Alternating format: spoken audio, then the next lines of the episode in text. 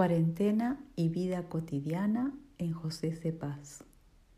Autora Belén Acosta. Una de las situaciones cotidianas que no se vieron afectadas en su totalidad por la cuarentena es sin duda la comida familiar.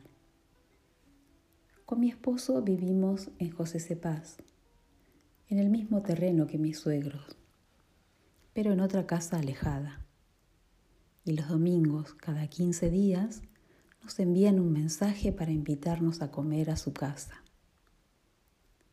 El domingo 14 de junio pasado recibimos su mensaje y almorzamos como cada vez. Eran las 15 horas cuando mi suegra nos avisó que vayamos hasta su casa, que ya estaba todo listo. En ese momento llegamos hasta su cocina para preguntarle si necesitaba algo y mientras nos lavábamos bien las manos con mi esposo, saludamos a mi suegro que estaba poniendo la mesa en el comedor. Una vez que terminamos, ayudé a mi suegra a servir los platos de todos y mientras mi suegro y mi esposo hablaban, nosotras nos sentamos a comer.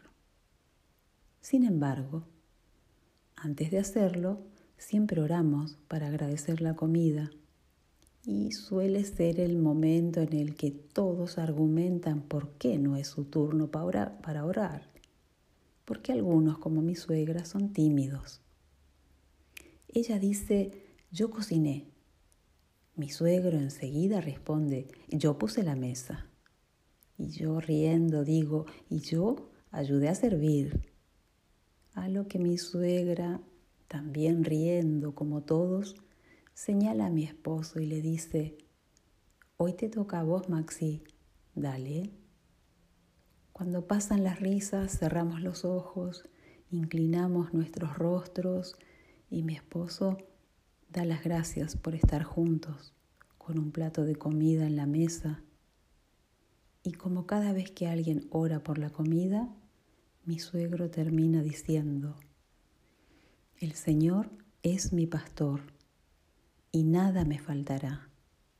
Y así transcurrió el almuerzo entre burlas y charlas sobre lo raro que era para mi esposo que su papá almorzara tan tarde, a las 15.30, cuando generalmente a más tardar a las 13 ya estamos todos comiendo, elogiando a mi suegra por la comida, mientras de fondo veíamos un documental que puso mi suegro en Netflix sobre pandemias que afectaron al mundo a lo largo de la historia.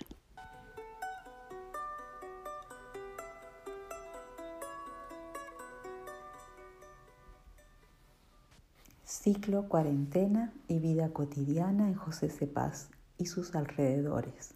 Autora Belén Acosta.